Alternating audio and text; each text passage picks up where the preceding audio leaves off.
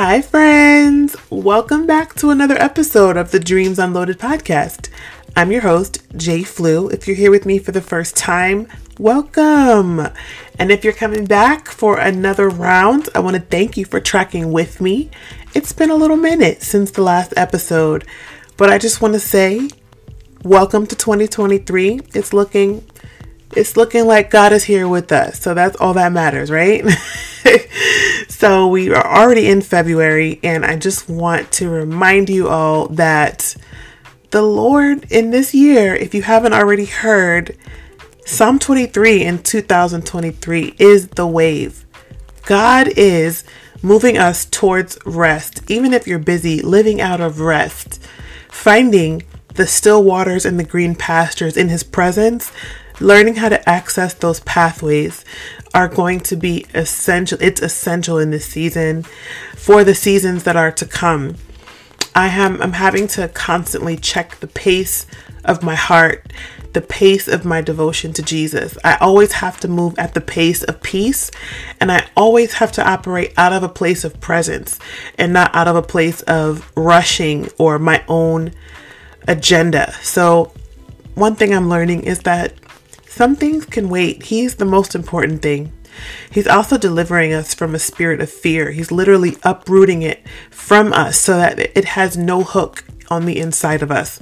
That's going to be really key for some of the conversations He needs us to have, some of the positions He needs us to occupy, some of the regional or territorial spirits, some of the evil that's going on. David says in the Psalms that I will fear no evil, for you are with me.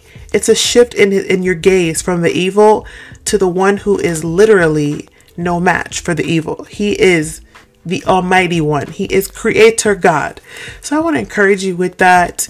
Don't let evil intimidate you, because really it has no power over you unless you give it power. All right. But today we're going to be talking about directional dreams, how God's design for the body of Christ being one unit is for your protection when it comes to directional dreams and revelation in dreams. My opinion is that the biggest downfall, the di- downfall, the biggest downfall of those people who are seers or prophetic in any way, it's that we become lone rangers if we're not careful.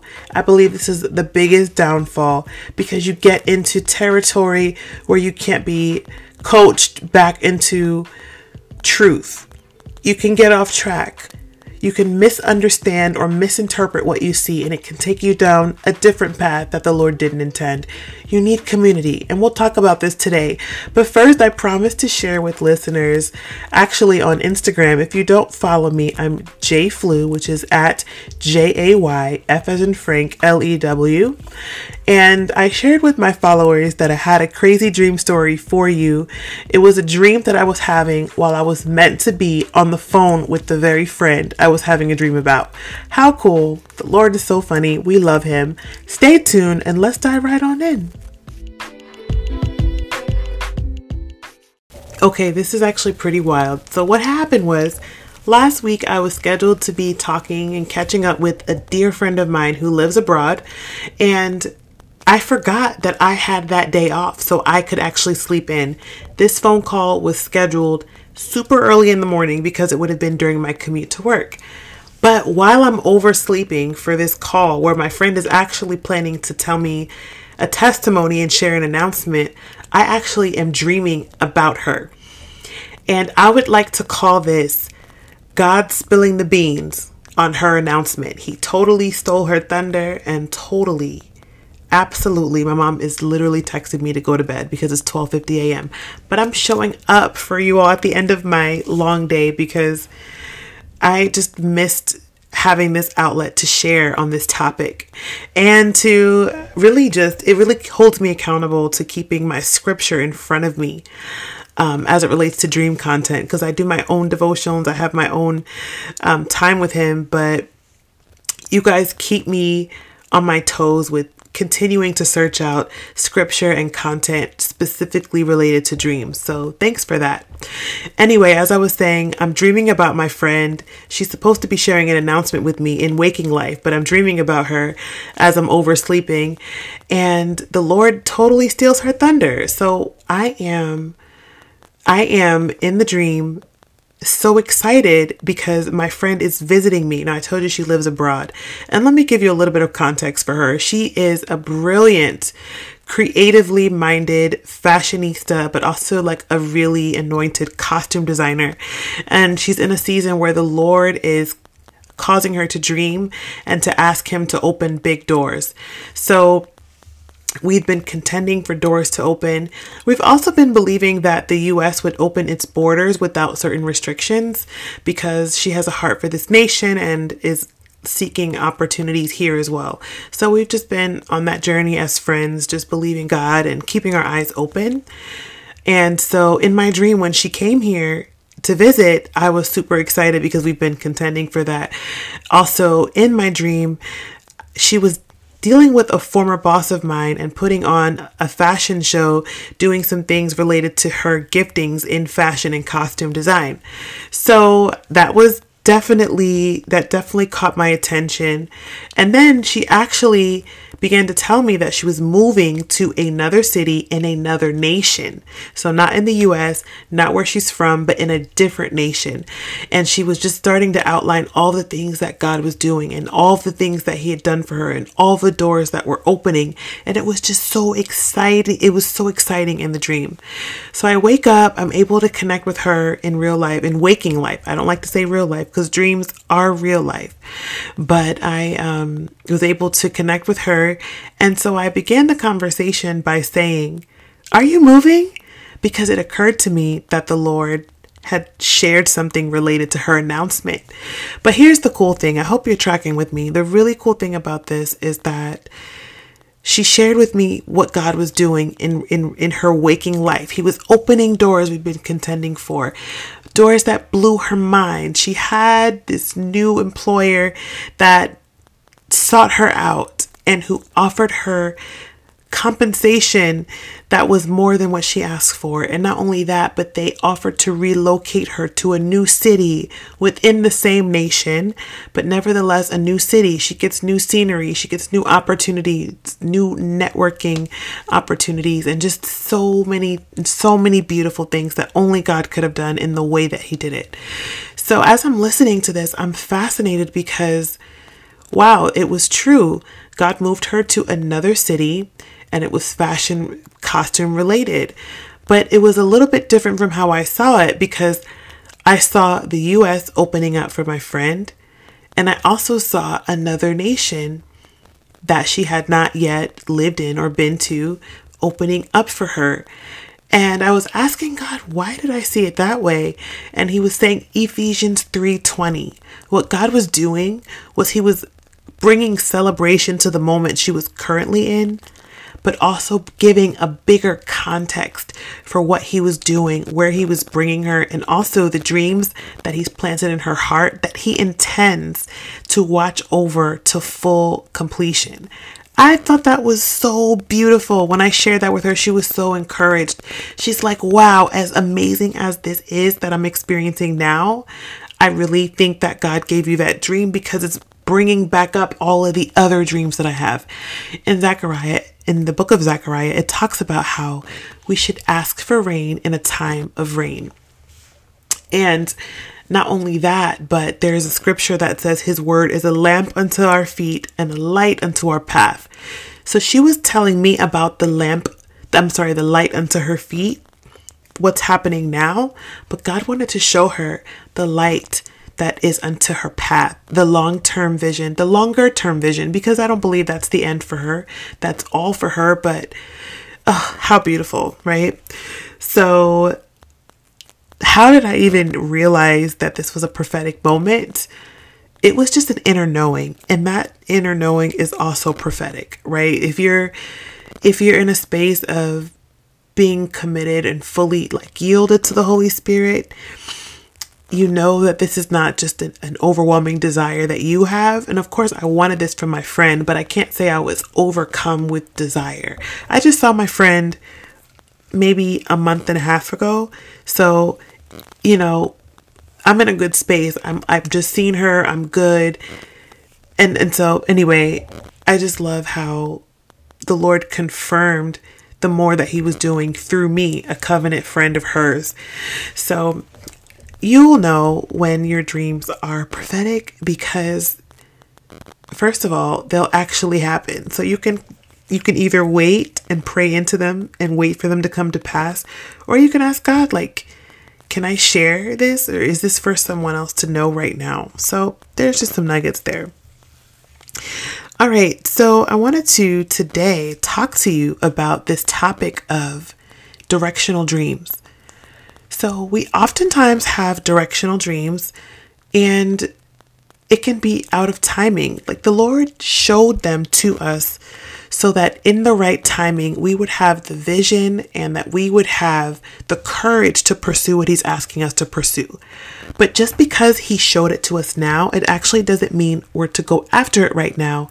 And it certainly doesn't mean that we are to take the journey alone. I want to draw your attention to a portion of scripture that is not super talked about in the topic of dreams and visions, but Acts chapter sixteen. It talks about Paul's dream where he's called to another region. I'm going to read this in the Message translation because I just love the vernacular here. In verses nine through twelve, I'm going to read it. It says, "Then that night Paul had a dream. A Macedonian stood on the far shore and called across the sea, 'Come over to Macedonia and help us.' The dream gave Paul his map." I absolutely love that. The dream gave Paul his map. "Okay, we went to work at once, getting things ready to cross over to Macedonia. All the pieces had come together. We knew now for sure that God had called us to preach the good news to the Europeans. Putting out from the harbor at Troas, we made a straight run for Samothrace." I'm not doing this justice.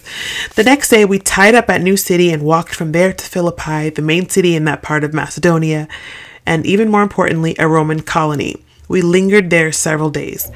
Okay, so I wanted to talk about this passage of scripture because you can see that in Paul's dream, he has a Macedonian calling out to him with this invitation to go. And somehow Paul perceived that as being the Lord's voice. But I love the Message translation because it doesn't say that. So in some other translations, it makes it seem like, okay, Paul got this dream and then they left. But no, if you actually look in here, if you actually pick this apart, there is a multitude of counsel between Paul receiving the revelation and Paul leaving. I want you to pay close attention to the verbiage here. In the Message translation, it's saying all the pieces had come together. So there was a pro that speaks to process. God brought things together in the natural for that journey to be possible. Sometimes we read the Bible like just because the next sentence said go, that there was no process between the revelation and the going. We're reading, but we don't always get to experience between the lines. So it's it's good to exercise your imagination, to look at different translations, to look at commentaries, and to ask Holy Spirit to help you. But here it's saying all the pieces had come together. And here it says, we now knew. We knew now for sure that God had called us to preach the good news to the Europeans. The we is not just Paul. That's the multitude. So I just want to say, first of all, the context for the multitude of counsel is in Proverbs chapter fifteen. It says in two places, I believe verse fourteen and verse twenty-two. Verse fourteen says, "In the multitude of counsel, there is safety." So being a lone ranger, being a lone ranger puts you at risk for um, unsafe measure, for unsafe situations. Okay. But not only that, in verse twenty-two, it says that when you, when you receive counsel, you actually set yourself up to flourish. A man who goes without counsel, his plans are frustrated. So um, there's that. That's really the context for what I'm saying here. And Paul shows this. He he actually demonstrates this in the way that he submits his dream. Now, the Bible doesn't say, and Paul submitted his dream to the multitude, but it's, you can infer that here. You can infer that here based on the semantics, the vernacular. It says, we knew. So I submit to you that before you take a dream and you run with it, as far as like, you know, you had a dream that you moved into a house. So now the first house that you see, you are putting in an offer and you're preparing to move. No, sometimes the overwhelming desire, sometimes the urgency that we feel, because dreams make us feel like it's urgent. But this is why God has a plan to surround us with people and to release his wisdom through the multitude of counsel. So I just really want to plug right here to make sure that you are submitted to people in your life who you trust to hear the word of the Lord, who trust will lead you into um, into safety, and who carry the Lord's heart. So I pray for you if you're if you're struggling with this, if you need God to just show you who you're supposed to be surrounded by in this season. I just pray that he releases that to you and that there would be ease and that you would feel peace in that process. But I tell you from my own journey and my own mistakes, you can have a dream from the Lord and you can act too quickly. But you slow that down. You you lessen the chances of that happen by submitting your dream to a person else, for but to a group or to a person that you trust. And when I say this, I don't mean submit it like I had a dream, so this is what I'm going to do. No, humble yourself and say, I had this dream. I think it's from the Lord. How does it feel to you? Do you feel the weight of God on that? Do you feel like this is a now thing? I'm not saying don't seek God for yourself. You come with what you feel God is saying and doing. You have to press in for that yourself. But the next step, that's not the, the last step. The next step is to get counsel. Good counsel, the Bible says. So there's that, okay?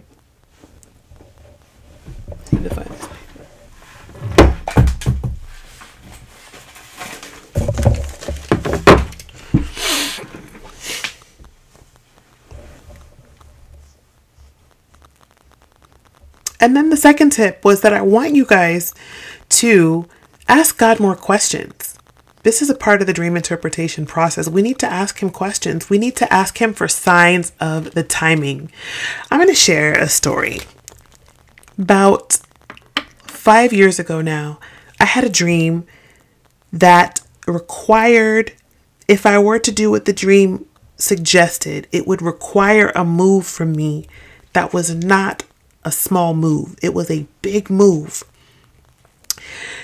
I knew it was from the Lord. I felt so confident. I began to do what I told you not to do. I told people, I'm I'm mo- I'm making this move because I had a dream. Okay, so I was like fake submitting it to them. I wasn't giving them access to speak into that, to give me pause or to provide warning, right? So I ended up making the move, fully fully integrating myself into a new life. And I realized five years later that yes, the Lord wanted me to make that move, but he didn't ask me to make it in the way that I made it, right? So I saw, I'm going to give you an example because I don't want to give too many details because it involves people who may be listening, and I just honor everyone so much. So it has nothing to do with them. It has everything to do with me and my growth and my learning and development in this area. So let's just say I am meant to attend Liberty University. In my dream, I saw myself attending Liberty University, right? That's all I saw. I didn't see the timing. I, I may have seen some other, I saw some details about the, the spirit of revival at Liberty University. I saw details about how I was to be a part, a major part of the revival breaking out at Liberty University. Okay. I get excited because it feels urgent. It feels like it's a now word. It feels that way because pictures move your emotions, and emotions move you to action oftentimes. And God does that on purpose, but we have to use self-control to, to store it sometimes until its moment comes. So let's just say I pack up all my belongings and I immediately move to Liberty University. I integrate myself into every aspect of student life at Liberty University. Everything that's going on, I'm there because I can't miss out. I can't miss the moment where revival might break out. I'm supposed to be a part of this. I'm striving to make this happen. Well, the problem with that is Giovanni did not ask God about timing. He didn't, she didn't ask God the questions that needed to be asked. Lord, please give me a sign of the timing that it's that that I'm supposed to move there. Lord, what is my purpose? Here's a key question. What is my purpose in moving to Liberty University and to becoming a student there? Is it to be a recipient? Is it to be a facilitator? Am I to teach? Am I to teach on healing? Am I to simply receive healing in areas where I'm still contending? Am I meant to start a Bible study? Am I walking into something that's already existing, or am I being used to pioneer? What tools do I need for this assignment? Who are the people that I'm to meet? Who are the people who are to impact me? Do you see what I'm saying? By asking the Lord more questions and truly waiting on him, you can walk into Liberty. I could walk into Liberty University with clarity and not just a feeling. The reason why that's powerful is because I have now gone to Liberty University and I've integrated my myself into every aspect of student life. The Lord was only calling me to be an intercessor. He was only calling me to be a fly on the wall and to intercede and to influence through intercession. But I took it upon myself to join the the preaching team, the dance team. I'm playing the keys. I'm doing all these things that actually distract me or take away from my real purpose and focus. If I had just waited a little longer and ask God more questions, I would have known. So in the end, it's hurtful because I'm frustrated that people don't see me. I'm frustrated that my efforts are not being valued. I'm frustrated that I'm not seeing revival in the way that I saw it in my dream. When in real life, I jumped ahead of God. I didn't ask people for their insight. Maybe they could have seen something from the dream that I didn't see. So I hope that makes sense to you all, and I hope that this has blessed you in some way. Father, I just thank you for these listeners today. I thank you for their heart for you. I just believe that if you're listening to this, you have a heart to do to do right. You have a heart to do what is good and what is pleasing in the sight of the Lord.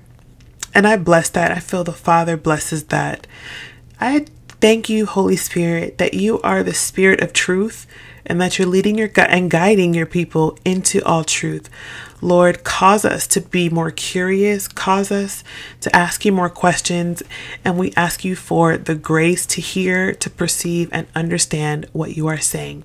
Father, I ask for a release of visions and dreams from heaven, that we would step more fully into the revival that you're pouring out in all the earth, according to Acts chapter two and Joel chapter two.